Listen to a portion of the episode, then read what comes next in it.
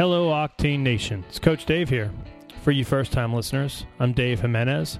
I'm the founder and head coach of Octane Athletics Training Systems, which is a team of coaches focused on helping people perform endurance feats they'd never thought possible for themselves. To learn more about us, head out to octane-athletics.com slash coaching. You'll see a profile for all the coaches. You'll also see a link on that page to sign up for a free, no obligation consultation with one of us.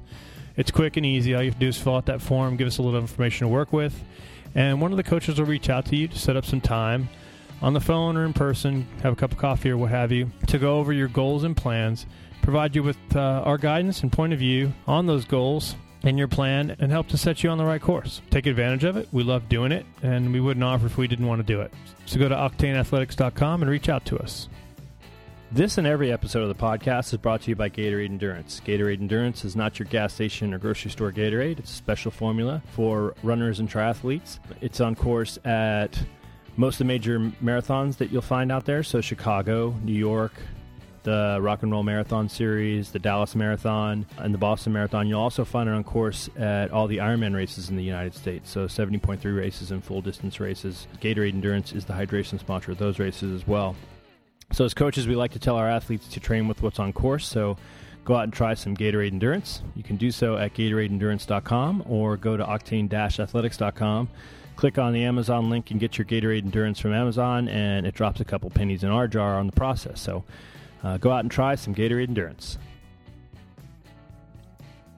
Hey everybody, it's Coach Dave. Um, this is a great episode. Uh, let me start out by saying that it, it, took a long time to get this out without going into all the gory details. I had this podcast on a hard drive that had failed, and luckily I was able to kind of resurrect the files and patch it together. It actually sounds good. In this episode, uh, Jaleen and I talk with, uh, for about the first half of the episode, we talk with an athlete that Jaleen coaches named John Femling. He's an ER doctor in New Mexico who uh, did a really interesting race uh, out there called the Quad, which includes, uh, and this is not in the right order, but includes uh, bike, run, snowshoe, and skiing all in one event. And he had done the race before. Uh, without a coach, and then he had hooked up with Jaleen at the Trans Pecos Ultra, where they were both doing some volunteer work. Uh, Jaleen ended up coaching him, and he had a great result and uh, I think it's a really great listen. Talks about his training and, and, the race in detail, why he trains, the really interesting way he and Jaleen went about scheduling his training with such a, a restrictive and unpredictable schedule as an ER doc. It, it, was a really challenging thing for them to get through, and they did a, a really fantastic job of making this work, and he had a great result. So give that a listen. The second half of the episode, Jaleen and I, we take a really we at one point in the episode we say it's a it's kind of a basic review of TrainingPeaks, but as I listen through it, we actually go pretty deep on TrainingPeaks, which is a tool that we use to collaborate with athletes, deliver their training programs to them, look at results and data and those kinds of things. It's a really, really powerful tool and one that we, we leverage a lot. Uh, athletes ask us a lot about what some of the metrics and measures look like in TrainingPeaks. So we talk about uh, all the important ones and some of the, uh, you know, kind of secondary and tertiary metrics that we look at from time to time. We talk about the performance management chart, how to set zones and thresholds, all sorts of things. Get a pad and, and pencil and, and be ready to take some notes because I think there'll be some things in here that you can you can learn from. Uh, I'll put some interesting things in the show notes. I'll put a spreadsheet that we use to calculate training and racing zones. I'll put a link to uh, an article that I referenced in the podcast that Coach Avram wrote uh, about being able to upload your workouts or download your workouts from TrainingPeaks to your Garmin so that can help you really nail the execution of your workout. It's a great episode. I'm super proud of it. One of the best ones we've done, in my opinion. Um, so I look forward to hearing your feedback on it. You can reach me uh, at all the normal places Facebook, uh, on the Fuel Your Fire Running and Triathlon page. You can email me at info at octane athletics.com. You can also contact any of the coaches at uh, octane athletics.com uh, and click on the contact us link, and you can get to us really quickly. Please do reach out to us. We love getting your questions and answering those. So I, I know that we don't we haven't been podcasting like on a weekly basis or anything, but really, if you help us with some questions uh, and some things that are on your mind, topics you'd like for us to discuss, uh, that gives us more content to uh, to consider and and put out to the world. So we we would we would welcome that. So without further ado, enjoy the podcast and. Uh, when you get a chance, head out to iTunes, rate and review the podcast. It really helps out uh, and uh, keeps us motivated to keep doing them, which uh, sometimes it helpful thing to do. So, uh, again, thank you very much for listening and enjoy the podcast. With me is Coach Jaleen and John Femling. Femling, because I, I didn't pronounce it correctly a second ago. So, John, my apologies. It's not a good start. All good. Yeah, sorry. It's probably not the first time that happened, right? Not in, not today even. yeah, I put I put the L way ahead of that, uh, the E and the M. So sorry about that. All right, so uh, the reason John is here is Jillian and I talked about she was going to Albuquerque and she was going to hang out with John as he took on this pretty cool race that it, I think they call the quad. It's uh, what's the official name, John, for this yep. thing? Most people just refer to it as the quad. Yeah. We don't even put Mount Taylor. We're like, hey, dude, are you doing the quad this year? That's just if if you live around here, you know what the race is. And around here, like I said, is Albuquerque, right? So. Yep. The quad is, uh, let me see if I can get this right. You're biking, you're running, you're snowshoeing. What's the last thing? Cross country skiing. Ski first, and then the snowshoe up to the top. That sounds. And then you cool. do it in reverse on the way down. Yep. Then snowshoe back down, ski back down, run back down, and then get on your bike, cry a little bit because you're so happy you made it back to the bike, and then cruise back into town. That sounds pretty cool. How many times have you done this? Uh, this would be the second time. When I come out of my house, either to go to work or out my back door, you can see Mount Taylor from most of Albuquerque. It is this huge mountain that sits, I think it's about 70 miles west of town, but it is the prominent thing that sits on the west horizon. Um, and so, like every day, it sort of taunts you as, like, what? You want a piece of me? Come get it. And you did. You went got it. I did. I did twice. Last year was the first time, and then this year second, or did you skip a year or something? Nope. Last year was the first, and I went at it with like I knew it was going to be hard. I had had some friends who'd done it, and so I, I trained with what I knew to be the best training mechanism possible, which was basically go do a bunch of stuff and I heard somebody mention brick once, so I'm like, okay, I'll Google that. Um, and that was and that was my training, right?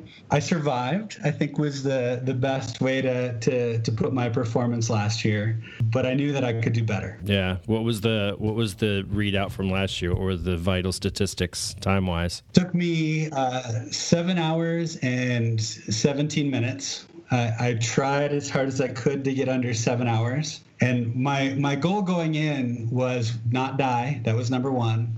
Um, number two was to beat one of my colleagues, um, which I did. Um, and then my third goal was to beat another one of my colleagues, which I didn't get ever even close to. There was a lot of funny things that I didn't realize about how slow I was last year compared to this year. Like last year, as I was coming down the run, they were cleaning up one of the transition phases. like they were taking the buses full of the gear and coming down and the people. And I'm like, oh, that must be normal. And when I got to the finish line, like they have this cool little like beer garden and kind of like food truck there and the place was hopping and a bunch of people hanging out and there's a party scene i'm like oh this must have been going on all day um, and it turns out neither of those things were true i just was really really slow That's awesome. I basically finished in time for the after party. So at least you didn't miss that. Nope, I got there in time for that. All right, so this year you uh, you hooked up with Jaleen and she started coaching you, and walk us through what that looked like because I don't. I, I mean, Jaleen and I talked a little bit about this we recorded this part of it, but it's like one of the more fun things about coaching is when somebody hits you with something that you don't do every single day. Like last year, I had a guy that did the Leadville 100, and uh, I've coached cyclists before, obviously, but never somebody trying to do the Leadville 100. And of course, that's something I've never done. And so I'm like, all right, well, I got to figure this out. And that's what's uh, one thing Jaleen shared is, well, that was really fun about this is this is something you don't get hit with every day. So uh, we had we had worked together on a, a race support, doing an uh, ultra marathon. We didn't do the marathon, but we were supporting it. And throughout that week, I saw what people could do um, if they weren't just making up the training plan ahead of time. Um, and so, like a lot of, of, of the week was me just asking Jaleen questions like, "Well, what about this? And how do you do that?" And she probably got pretty tired of all that. But we were by the staged end of together that week, all the checkpoints, so we Oh. had many many hours of a um, question after question. Yeah. So, just to not leave the audience out, this was the Trans Pecos Ultra, right in West Texas, yep, yep. yeah, which is like a state, big, huge stage race. And and like Jaleen said, we we would have a full day of just kind of Okay, shooting the shit and then helping people out as they came by. Yeah. And so these guys are doing marathon and then marathon and then marathon. And then everybody else who's supporting the race, you know, like Jaleen is like, oh yeah, I, you know, I do Ironmans, and then everybody's like, oh, I do ultras, and you know, I'm my only qualification is, you know, I, I You're had a bag that had some band aids in it, uh, and and and there and I'm like, and I, and I have a bike. That that is that cool? Um, and so after that, I was like, okay, clearly I could be doing better than this. And so I, I asked Jaleen, I'm like, would, would would you help me do this race better? Because I did it last year, and I knew that I could do it better. And so I said, look, you know, if you just pretend that that the swim is you know uphill skiing and snowshoeing, there's a bike and a run in it. You know, and aside from that, it's probably a decent place to start. And she laughed at me. Um, and then once she realized I was serious, I think there was a moment of like, I'm not sure about this, but you know, in a fit of craziness, she decided to to, to uh, coach me through it. So, Jaleen, walk walk probably us both because I'm not sure if John knows kind of what was step one when you got hit with this. Like, what did you? What was the thought process, and um, how'd you figure out how you're going to take this thing on? Well, okay. The first, honestly, the first thought that came to my mind is like he's he's joking. he's joking because what he's leaving out, like he's not talking about right now so much. Like, yes, he is a doctor, but he is a doctor in emergency medicine. So, from a coaching standpoint, you kind of look at that and you're like, what do I do with that?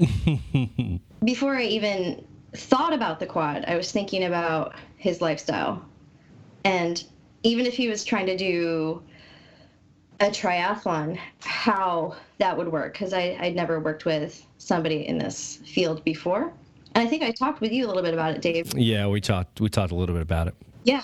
And so just trying to wrap my head around what that would look like as far as trying to get the training and not not even the training itself, but how to how that was going to work. Like when are you going to find time like you're you're working like overnights. Wh- When are you going to get on your bike? How does that work? So um, once I kind of agreed to start working with him um, before we even ramped up quad specific training. There was a learning curve as far as coordinating our schedules and finding a system that worked. And i think it took us maybe about two or three weeks right john to get to get kind of our system going. And you know essentially he sends me like screenshots of his google calendar um, two or three months ahead of time. Just got to figure out the rhythm. yeah. Well, and, Yeah, and and there like- isn't a rhythm. there there's not there's not. So just being able to be flexible and having knowing where we are in the training cycle and being able to adjust that as needed. Um, so the periodization was super important and then we just kind of took it day by day. And then when we geared up for quad specific so we basically had all of november just to kind of get to know each other and get our schedules straight. And um, december is where we kind of started picking up this quad specific training and then um, we had to get creative, not only with scheduling, but how do you assign a TSS for a snowshoe? Like, I mean, what does that look like? So, heart rate training became crucial for every single thing we were doing. He was wearing his, his heart rate monitor all the time. His zones were really dialed in. And we were really keeping that on the forefront of, of everything we were doing was based on looking at how his heart rate was responding and how we can ramp up even more the next week and where we were going and always having a plan. We did cool things like towards the end. I mean, we had to wait for snow because you can't just go out and ski and snowshoe. We had to wait for snow, and he, we had to plan. We had to be flexible with that that part of the training, weather specific. Like, okay, this weekend we're going to put a snowshoe and a ski on for this Saturday. If there's snow, If not, you're going to be doing Tabata. Mm. So um, I get cursed out for that one, John. When I give people Tabata, I get cursed at. deserve it. I may have cursed the Tabata many times as well. Yeah. They work. So we just a lot. We had to build a lot of flexibility into this plan um, because it was so so weather specific. Like if we can't do it this this way on this day, this is all our alternative, and that seemed that seemed to work because he has a pretty beautiful performance management chart, if I do say so myself. That's good. It's like pristine. Like we nailed that CTL. I was so proud of it. Like you see the ramp right, and then you see the recovery, and then you see it ramp up again, and then the recovery. And we can talk a little bit about that. I know we're doing some training week stuff at the end, but what was the taper? I think we did a two week taper. Yeah. yep. Do you remember? Okay. But it wasn't much. It wasn't much at all. He doesn't need a big taper. Okay. Is something that we discovered too. So uh, he was nursing a bit of an injury. So a lot of the running, we had to be really careful with his running. So we supplemented a lot with the bike. So he was on his bike a lot, and there was there was a couple months where you didn't even run at all, right? Like I don't think December. or maybe once once a week or something like. December, and it was and it was chill. It's like a chill run. It was Um, mostly like you know 15 minute brick. Oh yeah. You know, put on your shoes and, Right. and go run. Yeah, but I think December I, you weren't running much at all. So it's it kind of goes to show that the bike can be used as a really great tool for that kind of recovery, and you you don't really lose much fitness because he crushed his run. Yeah, that that's it. The whole thing screams to me of the fact that you really proved out that training translates. Like one discipline translates to another discipline because you know you you had weather limitations. You know, if there are, isn't snow, you can't ski or snowshoe. So. Tabata as it is, and we'll talk about the results in a second because that's kind of the the moral of this whole story, which is pretty freaking awesome. But what I love is that the thing we get a lot is I'm not running enough. I'm not running enough. I'm like, get on the bike, focus on cadence, hit no, as close as you can as a 90, 90 RPM cadence, and that training translates to the run. And they, they never buy in. See, John's all nodding and smiling because he's like, yeah, yeah, I heard this before. Yeah, yeah, yeah. No, I mean, I in fact I said the same things. I was like, shouldn't I be doing something longer? Shouldn't I be, you know, like last last year this uh, my, in my head, I, I did a 26 mile bike and then I did a six mile run, like back to back. And I'm like, that's what I have to do, like at a minimum. And I didn't feel like that was enough. And I didn't, and I didn't do anything that long as a brick this year, and yet I was much, much better off than I was last year. So, one of the cool things that we did with his work schedule is we focus, uh, we do a lot of the high intensity stuff. So we joke about Tabata, but it is a big part of his training because of his lifestyle. And he's so time crunched. And so that's why planning his, um, all of his training on TSS instead of hours and time, quality over quantity was the main focus of all of this training. So I was super impressed. So you had a target TSS for John on a week by week basis, Jillian, and then you just loaded in the intensity that you needed to have in there and the time you had to get to that TSS score. Yes, exactly. Every workout had an assigned TSS. And so when I was plugging in his weeks, I knew exactly uh, what the plan was for that week. And I could know exactly how quickly I was ramping him up for each week. And then um, for his recovery weeks, when I could dial him back, actually seeing that, and he could feel it too. It's It was awesome. Again, like we said, we had heart rate going the entire time. So we were, we were all over that. John, clearly, you know, Jillian just took credit for your performance management chart, but you, you might have had something to do with that. It's Beautiful. Not much. um, you had to do all the work to get that chart to look that way. That's pretty, but no, no. Listen, it's great, Jillian.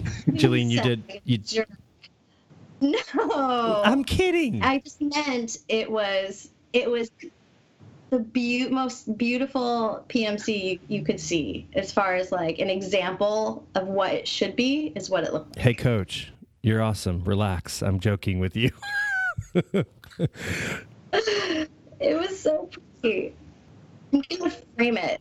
John, you know what's great? John, you probably don't know this, but I get to see your stuff because Jillian just made me the assistant, and I would just look at stuff because I was I'm super interested in it, and yeah, your chart does look pretty pretty damn special. It, she did great. so let's get to the point here. Focus. You're an emergency doc, limited time, this non-traditional event with limitations around that you they're completely out of your control in terms of snow and mother nature and all that. He had an injury. An injury you're nursing. You went seven hours and 17 minutes the first time you did this race. What'd you do this year? And tell us about it. I did, I did five hours and 45 minutes. I took over an hour and a half off my time.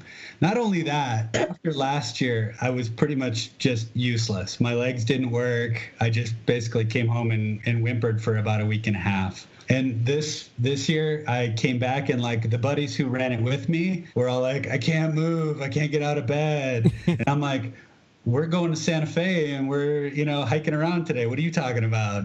Um, I mean, just completely, completely different uh, performances. And you know, we had a we had to talk a little bit about like the bike, just even the first bike. It's a 13 mile, mostly uphill bike, and there was a little bit of strategy. You know, at first Jaleen's like, "Listen, just you know, pace yourself. Don't go out too fast." And I sort of responded with, this is the only time I'm going to have any advantage by riding with somebody else.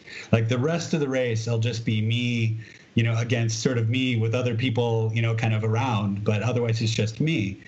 She's like, well, if you if you think you can, you know, keep up and you're not going to destroy yourself, then then go. And so started out the bike with the bunch and just really tried to stay with the bunch. And I, I pushed maybe a little harder than I think than uh, than coaching would have said to do.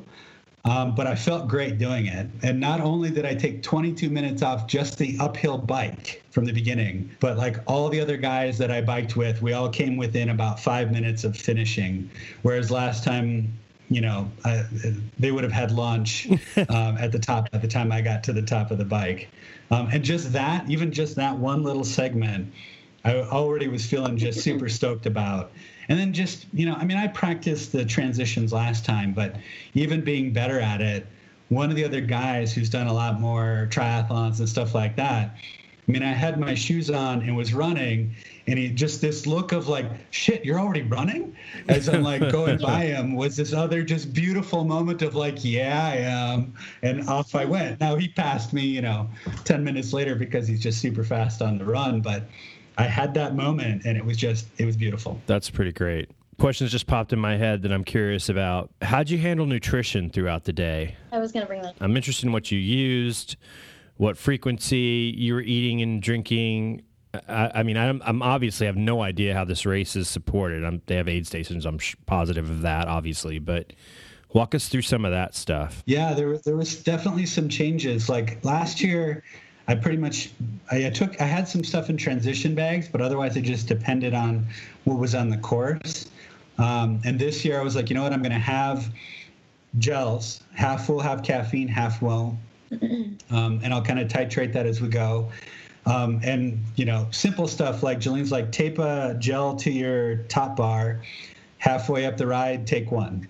Um, you know that simple task of like it's there fueled up, helped my bike out, you know, in the beginning. Um, and I really tried to kind of every half an hour, at least on the uphill, make sure I was taking a gel, take water on the course. Um, last year at the top, it was beautiful. They had, you know, like uh, boiled potatoes that were salted. It was great. This year, it was like 30 mile an hour winds, freezing cold. I got to the top. I'm like, F this. Turn around and down the hill I went. Um, and then there's a very important aid station there. There you go. Yeah. There you go. So, so, the snowshoe has a little bit of a flat part, uh, and then it's a lollipop. And at that, where that stem meets the lollipop, are three dudes. And when you get there, they got a little card table, and they're like, "You want Jose? Oh, I like where this is going. you want Jack, or do you want Jim?" So on the way up, I'm like, "Hold that thought." run up to the top, come back down, and I'm like, I'll take a shot at Jack. And it kicks in by the time you get to the ski. And so the downhill ski, you're feeling way better about it because you, mm-hmm. you know, that you've had that little bit of, little bit of energy that comes in from the alcohol, a little bit of looseness for the, the this downhill is ski. Thousand feet. For the, yeah. For the record, he's well, as the country song says, Jack Daniels, if you please. He's taking Jack at eleven thousand feet. exactly, exactly. No, it's and it's just you know it's one of those kind of race quirks that is just hilarious. Yeah. I think last year they had Fireball. That that's just seemed like a bad idea, but you know, no, teach their own. Well, it worked, right? Absolutely, it worked. So, what, what was a big learning? I mean, uh, aside from the training stuff, but any anything that you took from the race that should be factored into next year if you're going to go do it again? Yeah, I think the bike was huge. It translated so well to everything else, um, just from a fitness standpoint. I think the snowshoe you know, I got a little bit of that last year, and I think this year just being all like last year was just get through it. This year, I realized that's probably the the part I, I need to figure out a way to work better because it's a different way of running. It's a different cadence. It's a different putting your feet in a different way. Um, and I was better for sure, uh, but that that I felt was like still the kind of weakest link. But everything else was so much better, and, and there was only one thing that Jaleen said that I didn't do, and I regret terribly not listening to her. Um, but I have a little asthma. I, I have my inhaler. Oh. Um, mm-hmm. And and I took it like and and last year I just I didn't really think about it, but I had it with me and I took it too late and I kind of missed a window. This year, Jaleen's like, tape it to your race belt. Well, first off, I didn't have a race belt. So I, I did get a race belt, which was a good thing. And I was like, tape it. I don't know what you're talking about. I'll put it in this little pocket thing.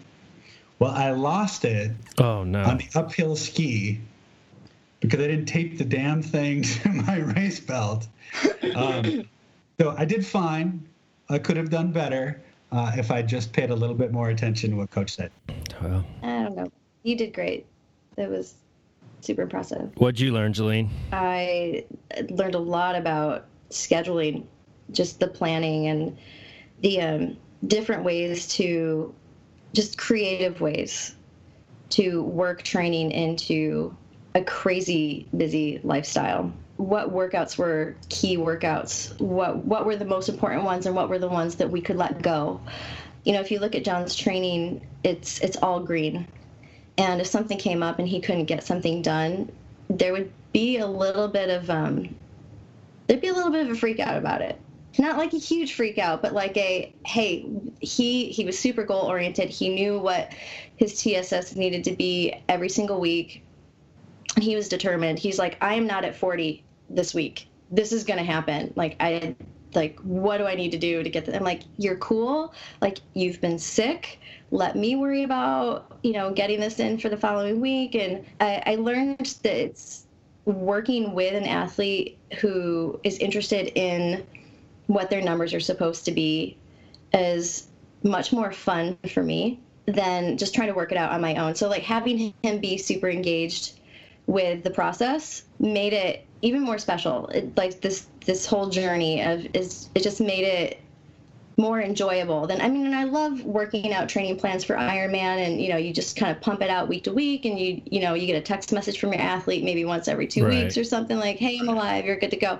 That's fine, and that's awesome, and that's super low maintenance. But being able to work with the athlete, especially when they want to be all up in the business too, is it it makes it really fun from my side that was that was kind of surprising because I, I would assume that you know athlete's messing around with numbers and you know things can start snowballing really quickly. Yeah de- depends on the person depends on the personality for sure but I, I the collaboration we've talked about you and i've talked about this so many times it's so important. It's like and it is a two-way street. It sounds like you guys had a pretty beautiful blend of you know john reaching out to you you reaching out to john. You know that collaboration thing is important you know. Sometimes it's it's messy. or or there's just you have to kind of you know, you're going to pry information from my you know dead hands kind of thing. It's like just just tell me what's up you know? You put a note in TrainingPeaks or send me an email or smoke signal or however you want to do it but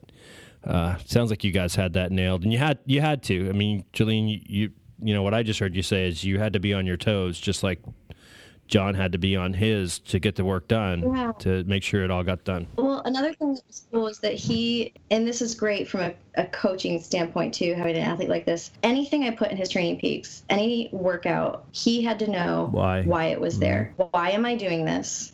What is this benefiting me? explain to me how this is going to make me better at the quad. And um, I had to be ready to have an answer. So every time I was planning out his weeks, I I use this word a lot. Like I had to be super intentional with every single thing that showed up on there. Every single word, every number had to be spot on. I mean, he's a data guy. Like that's what he does. And I needed to make sure that I had my shit together.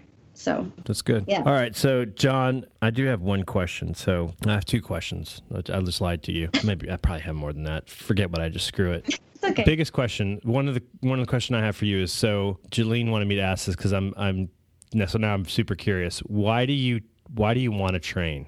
Like why do you train? So today was a, a perfect example of this. And that's why I wanted him to ask. Yeah. So Yes. the the quad is is a is a cool race. You know, like I said, every day I see this mountain on my on my on my horizon. But the biggest thing is is it's a it's a race that has skiing, it's got snowshoeing, it's got biking, it's got running. I work with a lot of people who um, literally last night text me and say, "Hey, let's go mountain biking in Placitas. You got time tomorrow?" And that's what I wanted. That's why I trained. Like that was 100% it. It was like I I have these guys at like at seven o'clock at night go, dude, it's a full moon. Let's go run in the foothills. Or hey man, I've got you know a morning tomorrow. Let's go skin up you know sandia or whatever. And I, I don't. I want to go and I want to have fun and I want to be able to do that, you know, the next day. I don't want to be like, oh, I'm going to be sucking it up or crying or not even get the text. And like today was a perfect example of that. Like, got the text last night. Let's go mountain biking for a couple hours in the foothills, and off to the races we went. And and I felt great. It wasn't like you know, it was a big stress. I now have the stuff just sitting in the back of my truck because these are the people I work with. Right. Um, just have crazy schedules, and you know, Thursday morning is the day that we can go for a bike ride, and th- this worked perfectly. Like today was the perfect example of, you know, one of the guys that was there is like a semi-pro mountain biker, um, and he certainly waited for us a bit, but you know, it was it, we still kept up. We were still riding with him, and I was not the guy in the back, um, and it was perfect. Yeah. And I feel great today, right? I still I feel great afterwards as well. That's why I trained. That's why I did the quad because it's all over the place, and if you've done that, then when your buddy calls you up and says, "Hey, let's go do whatever it is," you're pretty much ready to go. Yeah, that's good. It's you know just being able to is a big damn deal. That's that's great. And they love the inclusion thing. Like you know you don't want to be the guy that doesn't get the call, right? So that's that's really cool. All right, so uh, you gonna do the quad again next year? I think so. I mean, it's just it's a cool race. Um, and and my department actually has a, a small history of having people going and doing it. It's a kind of a friendly competition between, you know, the the residents and the docs and the attendings. Um, and one of our residents completely smoked all of us this year. Um, but it's just this cool thing where we go out and do it. And I had this great picture of like the four of us from our department that did it. Um, and it just it was awesome. Yeah. And again, that, that that highlights like, you know, why do I want to do it again next year? Can I be faster? Sure. But that's not why I want to do it again. I want to go and I want to hang out with the same guys and I want to train and I want to be ready for whatever and you know skiing for it, snowshoeing for it, doing the bike, you know, except for the you know 11 p.m. Tabatas, the rest of it was pretty fun. Yeah, I just I feel I feel your pain on Tabatas. You, you know, you could have done an 11 p.m. like two hour spin. You're so just. Let's have a little perspective here. Yeah, buddy. that's true. that's true. You got done in you got done in 34 minutes. What it took, what would same TSS would take me two hours to get to. So yeah, it's exactly. it's definitely a trade off. I actually punished myself last week and I missed a swim, because I uh, admittedly didn't get my ass up out of bed, um, and I just ran out of day. And I get home, it's like 9:15, and uh, I'm like, well. Tabata's on the bike, it is, and so yeah. I, I, then you know, then this week I haven't missed a swim once. It's, it's amazing what uh, what Tabata's little punishment Tabata will do for you. Tabata penance. Penalty Tabata. Yes, that's what I it think was. I think there was one that actually like was so late in the day, it crossed over midnight. Awesome. So it showed up That's a- twice on this training team. Showed up on two different days. yeah. Yeah. That's great. Uh, A lot of let TrainingPeaks know about that. How do you solve this? You broke TrainingPeaks. That's awesome, John. Well, man, um, what about? oh, Okay, last question. Anything else this year, or you're just going to do Thursday morning bikes, runs, rides, whatever you get text messaged about? No, I, I- think the other thing that, that was key and, and that really after after the that TPU race that we did, like I came home and I signed up for the quad, um, and I signed up for a marathon in June, um, and again just having that like hard deadline with a big goal, kind of put everything else into a framework, um, and then made it easier so that you know it's always hard to kind of be ready for something that may or may not happen um, but preparing for something that's a hard deadline makes it so i'm always ready for whatever's going to come up next Yep. Register for races. You got to train. Mm-hmm. yep Tell me about it. I know exactly what you're talking about. It's the reason Boulder 70.3 is on my schedule because if not for that, I may not do anything. And not doing anything is a really bad idea for everyone, but especially for me. So I think that we're talking about doing the Boulder 70.3 as a relay. John's Yeah. going to be riding it. Um, I think I'm going to swim. I think we have another friend who's going to be doing the, the run. Beautiful. Um, yeah. And that's going to be awesome. Beautiful. I think we're going to a couple days ahead of time for that endurance summit. Acclimatize hmm there. I'm to try. I, I still haven't talked to the boss about the TrainingPeaks Year Summit. Just explain. I know. I just need to. I just. I, she listen. I, we talked about this last time. I have the best wife on the planet. Maybe. Well, I love your wife. Ragu She's might might debate that with me, but um, all I have to do is probably chat with her about it, and it's not like I'm leaving her stranded in Des Moines, like we're going to Boulder. She can figure out stuff to do. There's, uh, there's some stuff to do in Boulder. She'll be fine. So we'll figure it out. Uh, all right, cool. So, uh, John, uh, you have an option here. You can hang out with us and and and, and learn about TrainingPeaks because that's what we're going to talk about here He has thoughts about TrainingPeaks. for a little while, or uh, you can drop. But I'd love to have you hang around and get your real time questions answered if you have the time to stick around. But uh, i'll stick around for a while i do you know again the, the schedule thing yeah, um, i do have to take the boys out for dinner catch a nap and i'm working the overnight tonight but i do have a little bit of time to, to listen to some uh, some TrainingPeaks and i love the data stuff beautiful. You drop when you need to. Sound good? Sounds good All right. Hey, coach. Yeah. One thing we talked about last time is kind of going through TrainingPeaks, and we decided it was like a full kind of segment slash episode. And what I thought we'd do today is just kind of start with the the, the probably the most popular questions that I get from especially newer athletes is what do all these acronyms mean and what do they how do I use them and so I just thought we'd kind of Yeah. yeah. clear up the mystery of things like uh, what TSS and IF and EF and XYZ and whatever else, right? So um, just kind of 101 level stuff. You you cool with that? Yes. Yeah. I. Yeah. Hit it.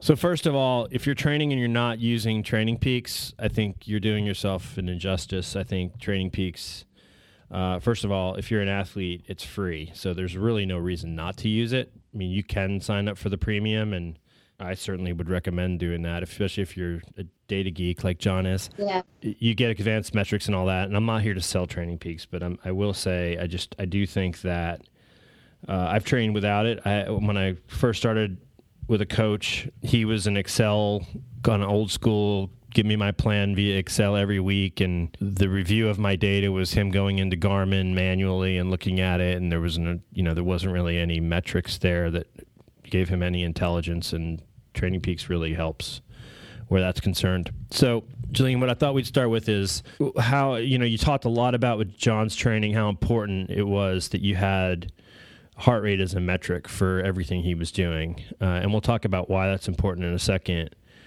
But uh, the one of the first things you said is his zones were really dialed in, And Yeah. I, I don't know about you, but I think, like I said, without TrainingPeaks, you can only be so good. Without TrainingPeaks and some fundamental metrics that you need to have in there to really turn on and turn up all that intelligence that it gives you is really important. And one of those things is the notion, this notion of threshold. For those of you that don't understand what threshold is, really simply put, and and it, you, you can go and read all about this on you know trainingpeaks.com on the blog. You can basically google Joe Friel and threshold and learn everything you want to learn. Threshold essentially is the level of effort you can maintain over one hour. So on the bike it's usually if on the bike there's a threshold heart rate if you don't have a power meter on your bike which many people don't. You don't have to have one although um, if Jaleen's going to get one sooner or later. I am because you know I had um, some very nice people reach out to me after Mhm. listening to the podcast. Thank you, people saying, "Hey, um, we can hook you up with a power meter when you're ready. Just talk to us." yeah, that that Coach Stearns is a good guy. He is a good guy, Coach Stearns. I heard all about that. So yeah, yeah, we, he and We I chat last week we're gonna about talk. lots of stuff, but that was one of them.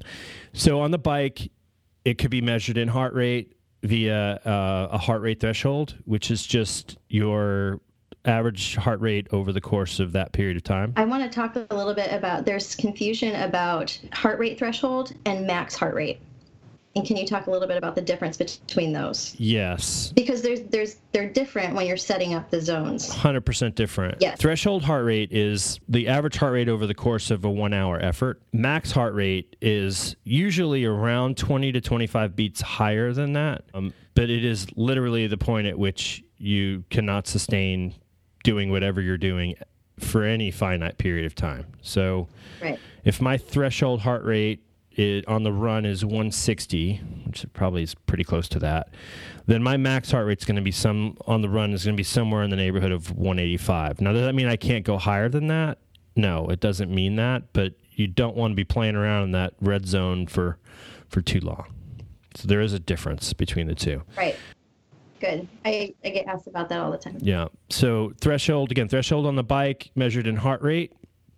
If you're without a power meter, if you have a power meter, we measure that with a term that you an acronym is FTP or functional threshold power, which is one of the most important measures of effort on the bike. It's not the most important measure of effort because, in my opinion, if you really want to know if you're getting any better, use that uh, use that number and figure out what your watts per kilogram is. That to me is a better metric of how you're improving on the bike. But FTP is super important for setting wattage based or power based zones. I, I think doesn't um, TrainerRoad give you virtual FTP as well, right? So if you don't know FTP, you can jump on TrainerRoad and, and kind of get that squared away. Yeah, Ben Bays, uh, one of the guys I've been working with for a couple of years now. He didn't have a power meter for a long time, but he has been. He was an early adopter of TrainerRoad. He was a TrainerRoad.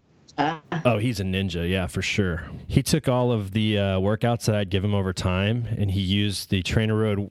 That that workout repository we have, the the Octane one, that's mostly Ben's work. good job, Ben. Oh, I see his name everywhere, all over it. Yeah. Yeah.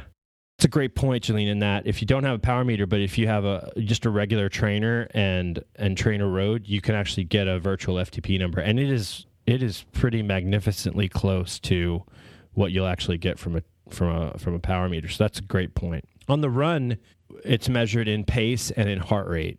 Again, uh, average heart rate over that period of time gives you your threshold heart rate and the pace over that period of time it can be also set in the zones the danger with using pace as your primary mechanism for training with with zones is that it doesn't take into consideration the elements so if you live in for example Texas or Albuquerque where John lives in the summertime Well, John just actually took a, uh threshold test on Monday. Hmm. So there was some bad language after that. those aren't fun. Those are those are not fun. If you're going out in the summer for a run, for example, and you're you're saying you're going to use your threshold pace, and your coach says run zone two, and you run zone two in the summertime, it's going to be uh, you're not going to be getting the same training effectiveness as if you went by your heart rate because your heart te- heart rate tells you how your body is responding to uh, topology like hills or heat uh, and so forth. And as Dr. John will tell you, your body, your heart rate will respond to all of those different things, especially heat, nutrition, hydration, mm-hmm. Electrolytes, all of those things. So again, run, heart rate, and pace. Heart rate should absolutely be your primary measure there. On the swim, you can get it if if you're so inclined. I actually bought one of those. Uh, I finally gave in and gave Garmin $129 and got one of those. Talk to me about that. I need a new one, and I was thinking about is it the swim one or the tribe? I bought the try one, which is essentially the same deal, but I, am actually going to use it for the first time uh, after we're done podcasting tonight. So I'll, I'll let you know how it goes. Okay. Here's, mm-hmm. here's my question about that. What I understand the benefits of having swim training zones and seeing what your heart rate is when you're swimming, but you can't monitor yourself when mm-hmm. you're actually swimming. You can't look at your watch and say, "Oh, I'm swimming in zone 2." It's only like after the fact that you can get this data, right? So, how would you implement these swim zones in an actual workout? It's a great question. And you just nailed why it took me a year before I bought one. I still think, you know, I bought it mostly, you knows about me, I'm a bit of a gadget guy. I'm like, okay, well, let me give in and cave and do this because I'm mostly just, want, I'm curious what my heart rate looks like when I'm doing you know different levels of effort on the swim. But yeah. to your point it's not like my garmin is going to tell me while i'm swimming what my heart rate is right? It doesn't. The way this thing works is it stores your heart rate while you're swimming and then when you upload your workout um, it will then uh, transmit what the heart rate was over the course of the workout. So it's not it's not real time yet. The technology's not there yet. So to your point, I, I, I still I still get as you know because you get my swim workouts. I still give my swim workouts in levels in our basically in RPE. You know, I want you to do four by one hundred hard.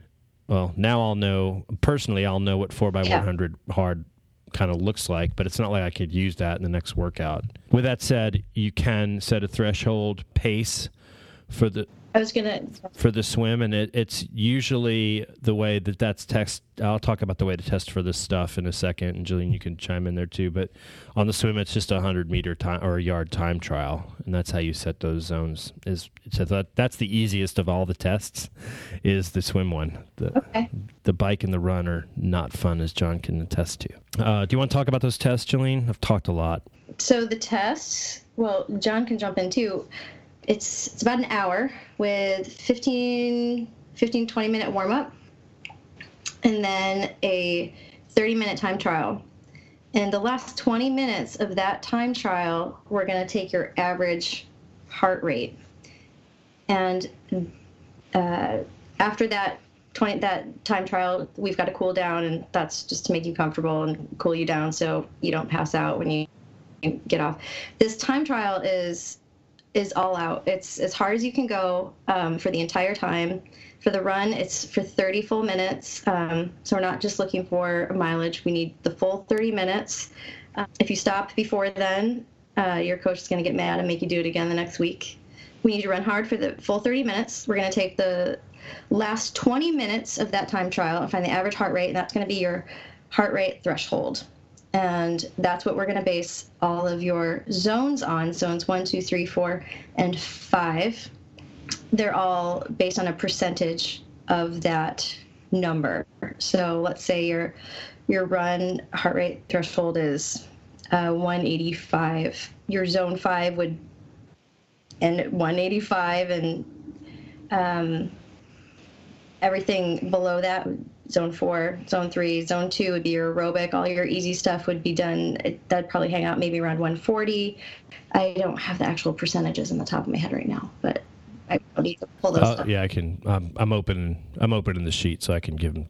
So yeah. Okay. Yeah. Um, and then all your training is based on those heart rate zones. So when you get a workout your coach is like 45 minutes, heart rate zone two, and don't go any higher. That's that's for a purpose. Um, it's going to feel slow, but it's intentional.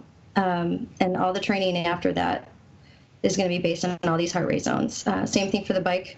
Uh, the bike uh, zones tend to be a little bit uh, lower than your run zones. They are not equal, and they do change about every four to six weeks. So when you see that for me was the biggest surprise. What's that? That just that how quickly they changed. Um, Especially when you're doing training and zone specific training, your zones will change quickly. Yeah. And, and like we we had this where it, it there was a gap in where I could I was watching the injury in my foot, and so we didn't want to we didn't want to do that test because kind of a crappy, yes. hard to do test. Right. Um, so throughout near the near the time it came to do the quad, we would do a run, and my heart rate zones were all off. All over. Like you, could, you could just tell, like just yeah. You know, I was trying to get to to what used to be the normal heart rate zone for a run, and it just I couldn't get there yeah. without feeling absolutely miserable. Right. Uh, because I had, I had adapted and changed. Because you were so much more fit at that point. But in this particular case, I wasn't going to retest you because those tests are, they take a lot out of you. And I, I wasn't ready to risk injury for all the work that we've done just to have you tap out, you know, two weeks before this race. And so we just uh, did the rest of his run workouts with um, RPE which is also a, a, nice alternative. That's a great way to do it. So um, I will put this in the show notes, but just to kind of run through them. Uh, on the run, heart rate zone one is 66 to 85% of the threshold number. Uh, aerobic zone two is 85 to 91. Uh, zone three is kind of tempo zone 91 to 95 the zone 4 is sort of you know up tempo kind of threshold work, which is 96 to 99, so right up uh, to threshold, and then zone five they call the VO2 max, which is from 100 to 110, and you do that in like sprint and hill intervals and a bunch of anaerobic work. On the bike, it's different, so don't use the same percentages. On the bike, it's uh, zone one is 65 to 83, zone two again aerobic 83 to 89. Uh, zone 3 89 to 93 Zone 494 to 99, and then zone 5 is 100 up, but 100 to 110 is kind of what I use in my my tool to uh, put it together. The other way to get to these zones too, Jaleen, is do blood lactate threshold testing, which is something that I do for local athletes. What Jaleen just talked through is the field test, which is a fantastic way to get it if you don't have somebody who's a practitioner of these tests and can can do that for you. Uh, usually, if you live in a you know, a relatively big market or city, there'll be somebody in town that does these tests, ask your run shops, uh, triathlon or multi-sport shops, and they typically have somebody. If you remember Lifetime Fitness, they can also do them there. They use uh, a different method, but they can get you zones that way too. Uh, all right, so zones. Uh, that was long way to get around the fact that you need the data for for everything else in TrainingPeaks to be meaningful to you. You need to for all the other metrics and TrainingPeaks. Training Peaks does a good job of maintaining your thresholds, and there's a, a feature in there that allows you to uh, allow TrainingPeaks to automatically, as I call it, update your zones. I turn this off for my athletes. Uh, I don't like TrainingPeaks messing with the zones automatically without me knowing about it. I don't know if I'm aware of that. Um, talk to me a little bit. I get the notifications about the thresholds. Is that is that something different? The threshold notification changes? Yeah. If you go to settings on your athlete, Jaleen, and you scroll all the way down to the bottom, yeah, it'll say you have three different choices there. One is to allow um, notify you as a coach, notify the athlete, or you can turn both of them on. I turn notify the athlete off usually because it'll just hey, what does this mean? Is is a very popular question when they get that email. They get concerned. I turn that on for me, so I'll get that email when it changes. And then there's another box, a 4th choice there to uh, allow TrainingPeaks to keep it to update it automatically. I turn that off as well and because I'm doing okay. I'm doing these field tests uh, uh during the season, especially I try to do them every four to six weeks for an athlete. So I'm taking that and I'm plugging it into my tool, and I do it that way just for consistency's sake. I don't want to. I want to get. I want the data to be the same every time I change the zones. I want it to be based upon the same kind of thing every time I change the zones. If I'm part of the time using lactate threshold testing, and then part of the time letting TrainingPeaks automatically change it all, it's it's not consi- it's inconsistent and i try to eliminate any inconsistencies from my interactions with the athletes i just found it just a smart thing to do. So i turn the automatic thing off. Yeah. if if you're an athlete just working with TrainingPeaks on your own and you don't have a coach you may want to leave it on. It's fine. Um, here's how it works though. So if you have a power meter it will change automatically change the the zones for power.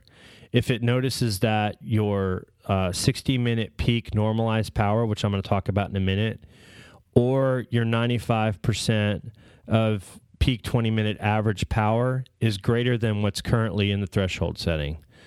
I know that's a lot. That was a lot. You got a sesame street for us, please, coach. If your, let's say your FTP is 150 right? So your functional threshold power is 150. So that's your threshold okay. in power in the power unit of measure.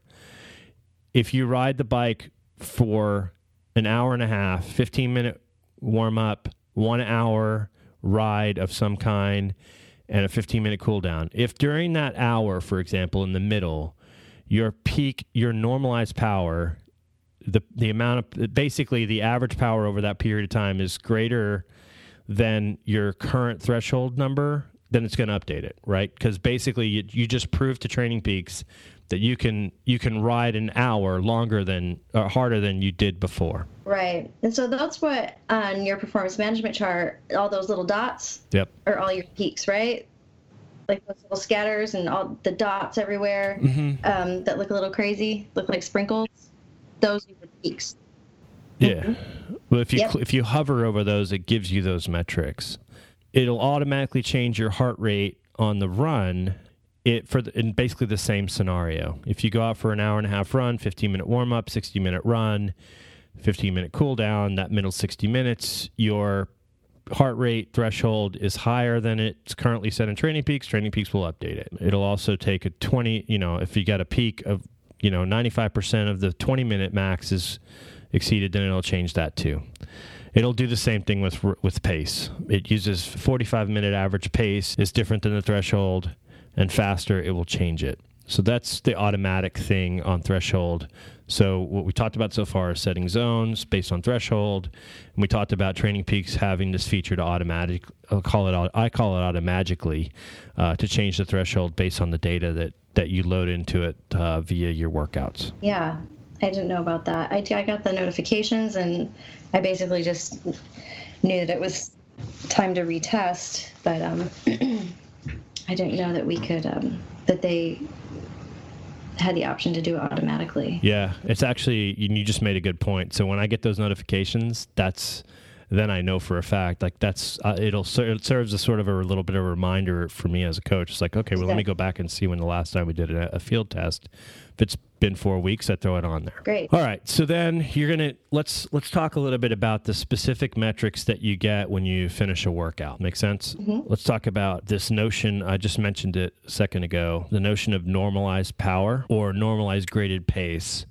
Kind of the same thing. Normalized power is the bike metric using power. Uh, normalized graded pace is either the bike or the run when the bike without power or run obviously via pace. The normalized power number, uh, athletes get confused by it quite a bit. And what it essentially is, is it's basically a 30 second average power number or 30 second average pace number that takes any surges of effort into consideration. So on the bike, it'll take into consideration average when dealing with hills or when dealing with whether they're uphill or downhill, for example. And so it's a it's a better variant from average power. When I give my athletes with power right. a race plan, I always give them a normalized power number to hit on the bike because that is a very precise unit of measure to use to get regulating your effort. Okay. Again, for the run, if it's normalized graded pace, you'll see that in in TrainingPeaks on your run workouts, that's taking things like hills into consideration again. to give you a pace. Again, the word normalized means that it basically takes it and gives you a pace as if the course was perfectly flat, right? So you get a little extra credit for dealing with the hills. It's kind of the way I think about it. Then there's a, the very key thing that we just talked to John a lot about, which is TSS. Uh, Jaleen, I'll come back to IF in a second. No, I'm listening. TSS is, to me, sort of one of the holy grail units of measure in TrainingPeaks. You just heard that John did his quad training almost purely on TSS. TSS stands for Training Stress Score. Mm-hmm. It's the score that's assigned to every workout that kind of lets you know how hard or how stressful or intense the workout was. Yep. It's using your intensity factor, which is a unit that I'll talk about in a second, and the duration of the workout to give you that score. So that's how that's the inputs to the training stress score. TSS in and of itself is based on power. It's kind of a, as I understand it, the genesis of this really comes from the pro cycling circuit. So TSS, if you see that on its own, it's kind of uh, based on power. RTSS, which is which is what will show up when on a run workout, as you might imagine, is for run. That's why it's RTSS. STSS is for pace for swim, and then there's also going to you sometimes we'll see a heart rate one, which is HRTSS. I think that one's pretty self-explanatory and makes sense. So, Jillian, we just talked about FTP and thresholds and updating zones and normalized power, normalized graded pace, training stress score. And now we said training stress score is calculated by two things the duration of the workout and the intensity factor. Mm-hmm. Uh, intensity factor is how intense the workout was compared to the threshold. This is also a super good number for race effort planning. Like I will when I plan somebody's somebody's race out, I will figure this out. I'll figure out level of effort on the bike and the run sometimes based upon what the intensity factor I want to apply to that particular discipline. Um, pros, for example, will have a high, will race at a higher IF than us mortals will. So that's how that works. It's it's calculated based on the normalized power or the normalized graded pace. Uh, divided by the FTP or the threshold pace. One hour of all out effort equals 1.0 intensity factor. Right.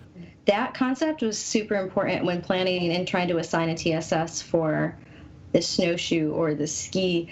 And I I feel like I got very good at estimating TSS when it wasn't something that TrainingPeaks could use their fancy algorithm to estimate. And so mm-hmm. in in general, you could assume that a 1-hour zone 3 run would be about a, a 60 TSS, which is about a 0.85 yep. um, intensity factor like a 60 TSS is equal to about 60 minutes of running in a zone three, which would be about a 0.85 or so intensity factor. Am I, am tracking? You agree? Oh, yes, yes, yes, yes, yes, yes. So zone two would be maybe be like 0.65 to 0.75. Yeah, lower. Um, mm-hmm. For about a 60 minute. In long course triathlon, for example, you know, I always tell people to regulate their effort on the bike because whatever, if they if they overmodulate and they ride too hard, they're robbing the run. And all they're really doing is they're pushing past the intensity factor that I wanted them to ride the bike on. So I may give them to give them a heart rate to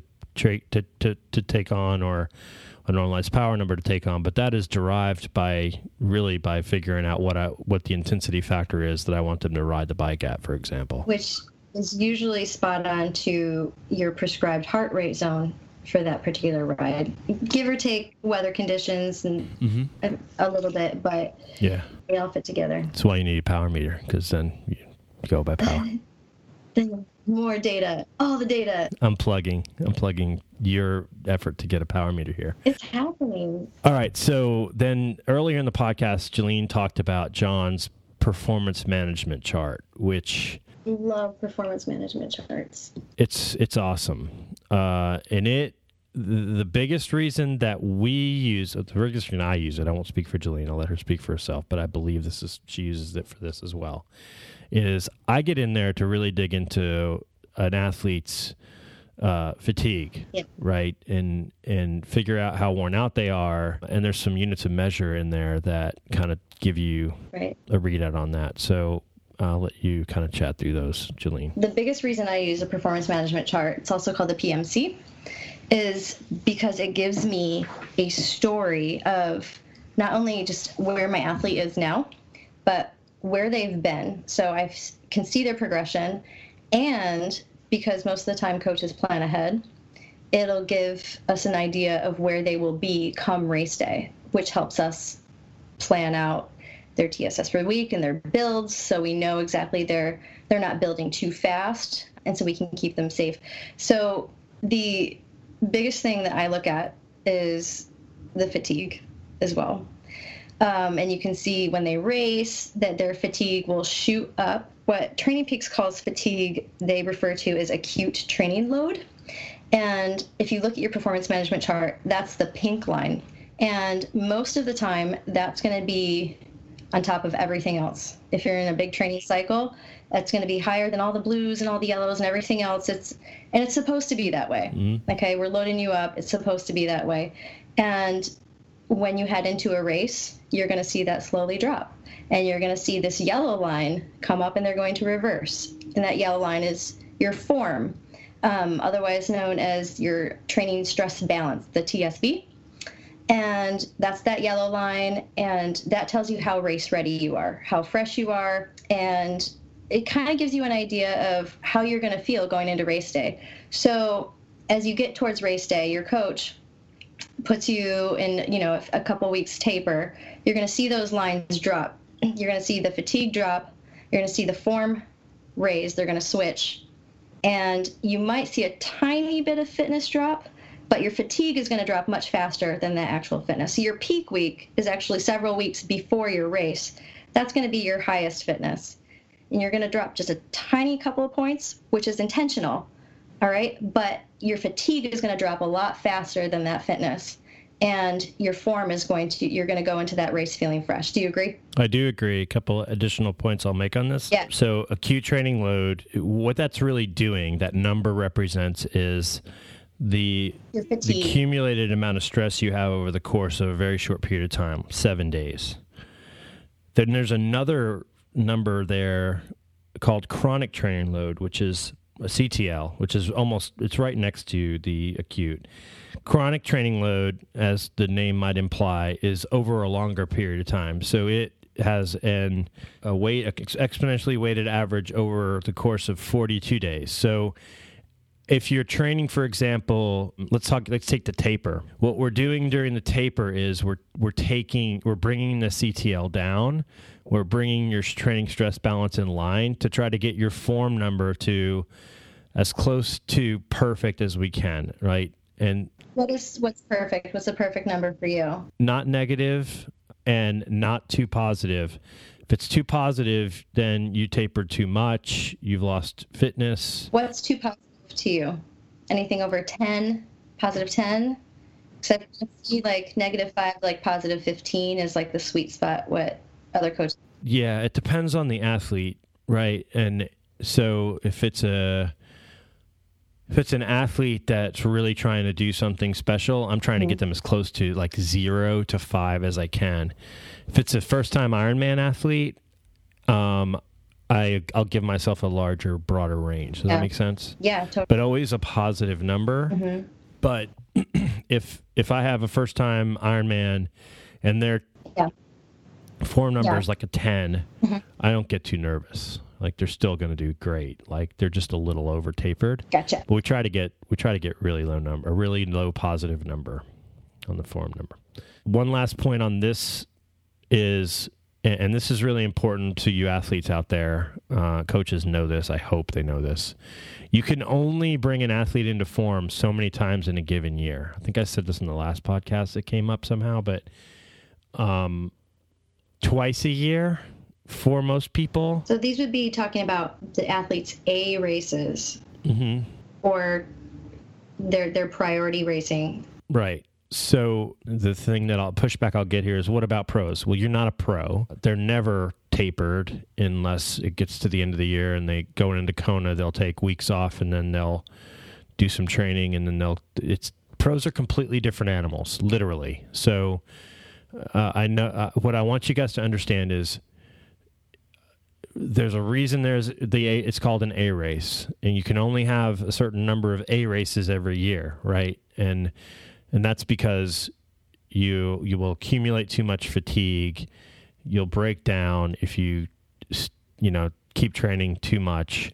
And we as coaches can only bring you into form with enough time and with the, right methods. And we can't just can't just do that whenever we feel like it. We can't buy time yet. There's no time machine.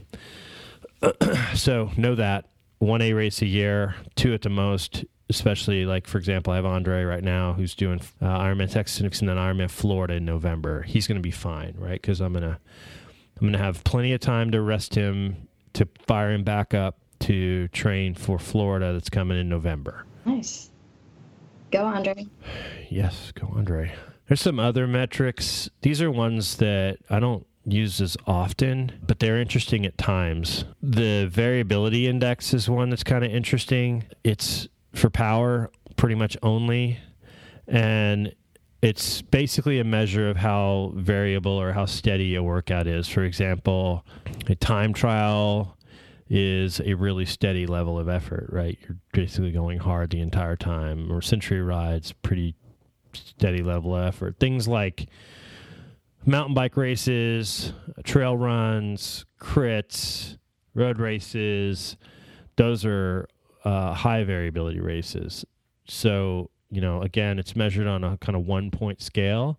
So, a very steady variability index is 1.0, and then you get percentages of that that give you different things. I almost never use this. I've I really literally only looked at this personally, and maybe this is not good.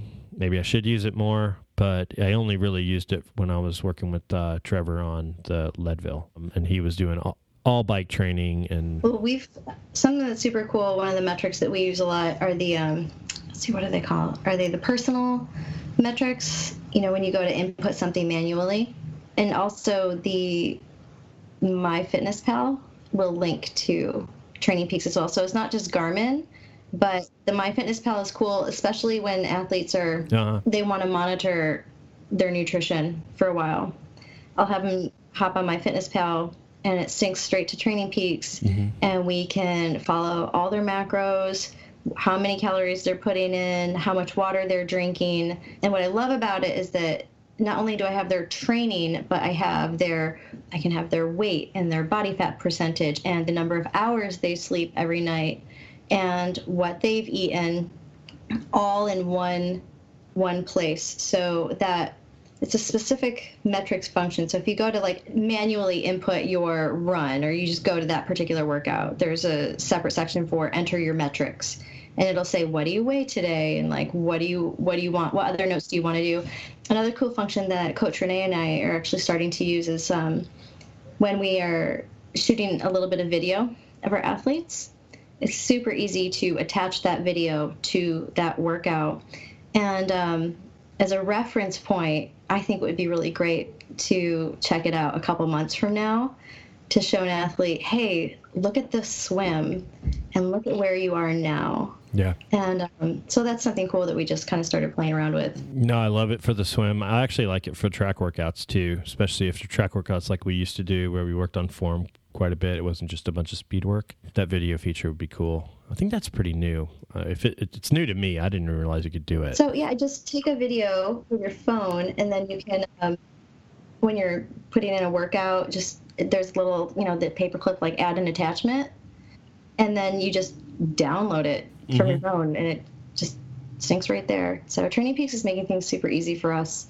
Um, the annual training plans super helpful when you're lining up all the races and trying to periodize everything. Yeah, I like that feature too. I'm working. I'm actually finally working on. I'm trying to clean up my TrainingPeaks. I go through this whole spring cleaning thing. Uh, it seems like once a year in TrainingPeaks with my coaching library and clean up the workouts. And now they have the feature where you can actually load level of effort by you know each each individual part of the workout from warm up all the way to cool down.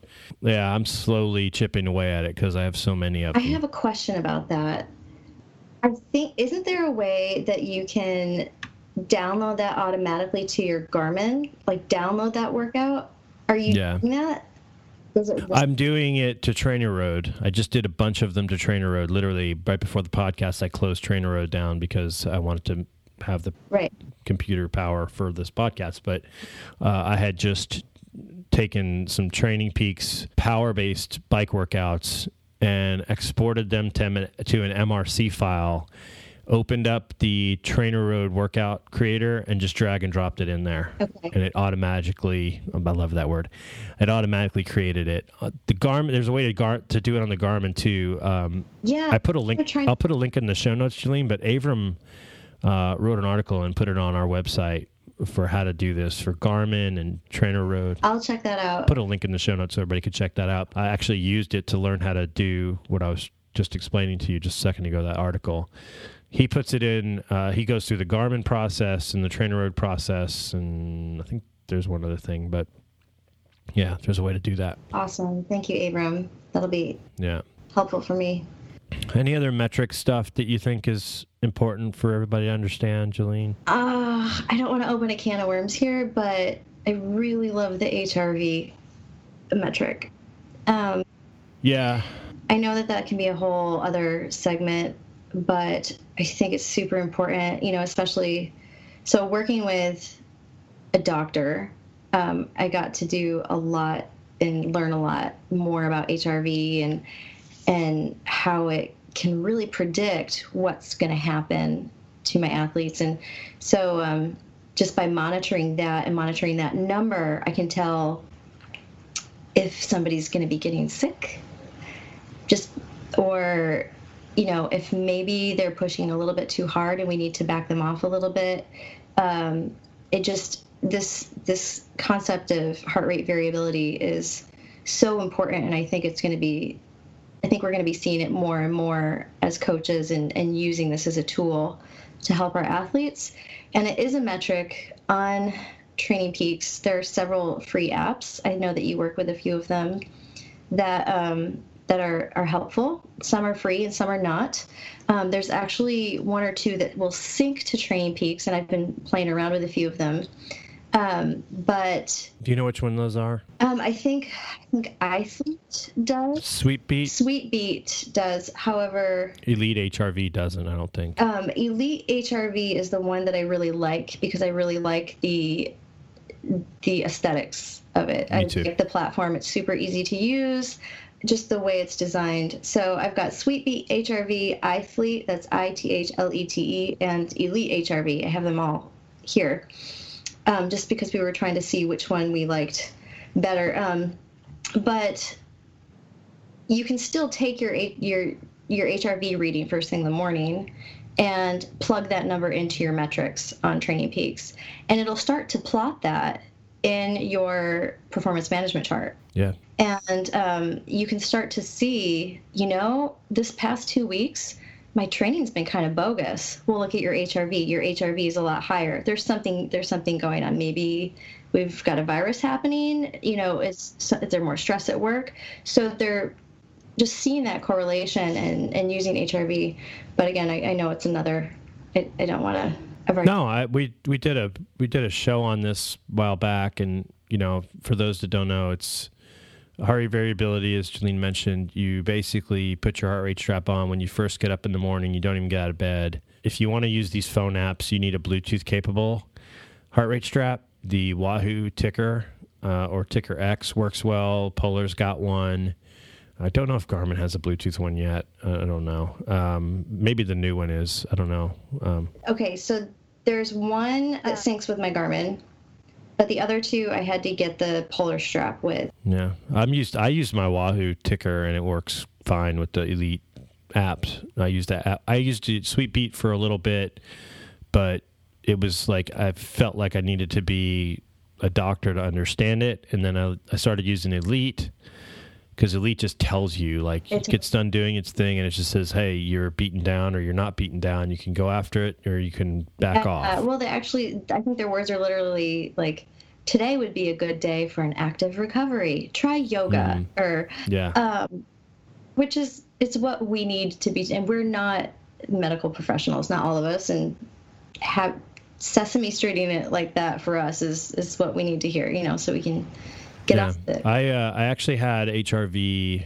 Um, I I had to take it away from an athlete once. Really? Yeah, it was. I would get you know I'd get a text and it would be to the effect of, "Hey, my HRV is yellow. I'm not going to train today." And I'm Oh, like, no, your HRV. If your HRV was red, like we can have a discussion about you not training today. Are you doing something different? But not like there's more going on than just a yellow HRV. I basically said, and we didn't talk about this when we were talking about the PMC earlier, but I said, you know what? Let me let me. I'll look at your fatigue numbers really closely on the P, on the performance management chart, and it'll tell me everything I need to know about how you're feeling and what you're doing, and and let's back off the HRV every morning so you can get out of bed and not feel like you have a reason not to get the work done, right? Yeah. But generally, I do like I do like it. It's a it's a good metric. I don't plug it into TrainingPeaks, but I probably should do that. Yeah. I'm not perfect, Jillian. You're not too bad. I think you're doing okay. All right. Uh, I can't really think of anything. I mean, This was this was just such a bare bones like run through of TrainingPeaks, but I think that's Yeah. what most people wanted as far as this goes today. Um, yeah, you can get guys. And, another thing is that blog on the TrainingPeaks website's great. There's videos on YouTube that I myself will go out there and watch from time to time as refreshers. There's uh if you really want to get nerdy with it, there's training available on their website, and some of it's free, and some of it, you know, you could how you can get TrainingPeaks coach certified for 50 bucks and they give you a training class and you just take a test and boom you're done. So there's ways to do that. So you can get what you a lot of what you need from there. If you have a coach ask them. If you have a coach not using TrainingPeaks i'm hopeful that this web this uh, podcast will help you kind of put a little pressure on them to use it because it does it really will help you as an athlete the tool is really powerful so use it I want to talk really just for five seconds about how it works if you have a coach that uses TrainingPeaks. How does that link up to the athlete? Like, yeah so for sure the coach just sends you a link and it connects your account to your coach's account. And so your coach has access to all of your information and will on a weekly basis plug in all of your workouts. So instead of you just getting an email, you just log into TrainingPeaks. It shows up on your phone if you have the app or on your computer, and you can just see what you need to have done for the day. You do your workout. Garmin syncs to TrainingPeaks. You don't even have to do anything anymore and you just you get on with your day so all your data from your workout shows right up on that training plan and your coach i mean i, I get notifications from my athletes because i coach a lot remotely. So i know when an athlete is has finished a workout because i get a text message or an email that says so and so has completed. So i get it automatically. A lot of the time if it's a bad training day or something happened, I'm on the phone texting my athlete like five seconds after they downloaded it. Like after I get the and it's how did you see me doing? Like how I'm I'm all up in your business. I might be two time zones away, but like it's technology, baby. Yep. So it's it's an excellent tool, especially if your coach is um, is a little bit further away from you, because it really keeps you connected, and um, it really kind of keeps your coach on top of on top of everything it really just makes your life a lot easier. Everything's in one place and you don't have to write down anything and i love it. Yeah, I,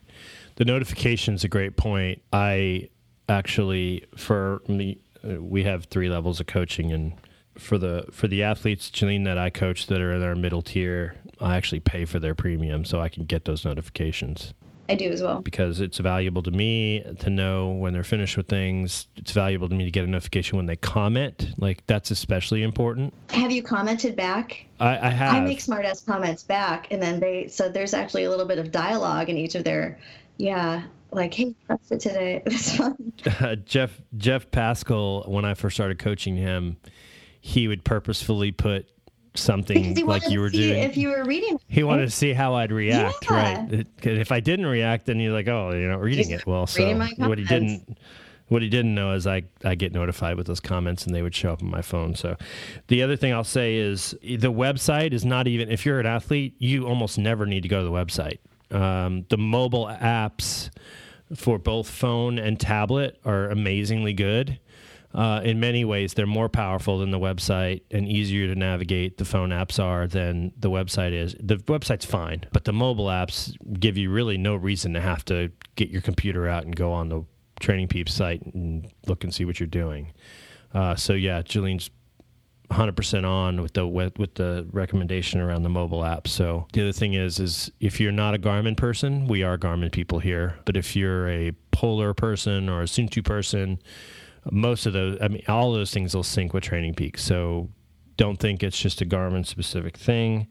It'll take data from anywhere it'll get it. It can get it pretty much. So that's kind of all I have on TrainingPeaks. I kind of love it. I, I think I kind of just, just sounded we just sounded like a couple of homers on it, but it's super powerful tool for us. So yeah, it does everything we needed to do, and it kind of makes our life really, I don't want to say really easy, but definitely easier, easier than spreadsheets. Yeah.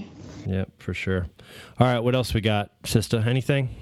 I'm I'm going climbing in Joshua Tree in California. Very jealous. I am jealous. We're gonna be climbing real rocks. I am jealous. You've been climbing a lot. I've been climbing. I climbed today. Yeah. Um, it's cool to see. Anna is my daughter. She's five. She is. Um, she's killing it. She loves climbing, and she's more excited to go climb real rocks. Um, she's got all of her own gear, her own harness and shoes, mm. and her uh, climbing helmet came in the the mail today, and um, you know it matches her her harness. They're both orange. Of course. Yes. So she's really excited. We're going to camp there for a few days and and climb. Austin was way into it when. Remember when Dick Sports used to have the wall? No. Like Dick, you, yeah, Dick Sports used to have a climbing wall. Really? Like yeah, and a legit one. Like mm-hmm. what I see you climbing. Like they had one that you know. Really? Dick Sports are two stories, and it would go all the way to the roof. Cool. Yeah, and we used to he used to want to go all the time, but then Dick stopped doing it and he stopped doing it. But he he like he was like a little monkey on that thing, man. Mm. He just haul ass up there. I was terrified of it. There's the kids are so good, you know, because they don't have any body weight, and Anna's just fearless, and you know she's a little spoiled. She doesn't want to do any of these auto belays anymore. She just wants me belaying for her the whole time, and um, and I'm like, dude, I want to climb too, but it's fine. Yeah, I tried it once. I can't. I can't. I don't have a big toe on the left foot, so it's really hard. Oh, with the like you, escalator thing, right? Yeah, you need that. You need that big toe to be able to, like, imagine trying to climb without it. It's it was really hard. I can't. You end up turning your foot and like you can't really get into all the crevices that you need to get into. So it's like one of those things that just yeah. can't can't do. Yeah. But wow, that must. Hmm. That would suck. Yeah. Climbing is so. Yeah. Yeah. It's it was fun for sure, but can't be upper can't be all upper body either. You got to use the big muscles. So. Oh, my legs were shaking today. I was all Elvis like Elvis legs uh, but I think it's translating really well for for my run and for my my swim. I've actually I got to get in the pool a little bit more. Um, mm-hmm. I got to get get going with that. That's where I'm going next. Yeah, I'm done for the day. I actually got to go put some kids in the bath, but I'm I have to sign off. All right, go do that. Okay. Thank you. Talk to you next time, sister. All right, bye. Okay, bye. Guys, I hope you enjoyed the episode. It was I really want to thank Jaleen and John for sharing their time with me and sharing the details of the race. It's a very interesting race and one that uh, just from hearing about it would be super interesting to do. Although living in Texas, I'm not sure how I'm going to get that skiing and snowshoe uh, training in, but uh, whatever never kept me from doing crazy things before. If you guys don't mind, again, uh, head out to iTunes and rate and review the podcast uh, helps helps give us a bump out there. It also will uh, kind of get the word out for us. Also, head out to Facebook and join the open and free uh, Fuel Your Fire Running and Triathlon group. That's all you have to search for. It's out there. I don't know how many people there are out there. Hundreds of people are in the group today. Love to collaborate with you out there. Uh, hear from you. Uh, we share topics, conversations. Uh, when we get deals from some of our uh, sponsors um, from the Octane team, we will share those out there with the masses. You can also learn about uh, events that we're doing, like open water swims, uh, supported open water swims, run clinics, bike clinics, uh, swim clinics, strength exercises, mobility, functional movements. We do all kinds of stuff, so that's a great place to learn about those things. So, the Fuel Your Fire Running and Triathlon group on Facebook is a great place to, to check that out. You can follow us on Twitter at, at Octane USA. Uh, we are at Octane Athletics on Instagram.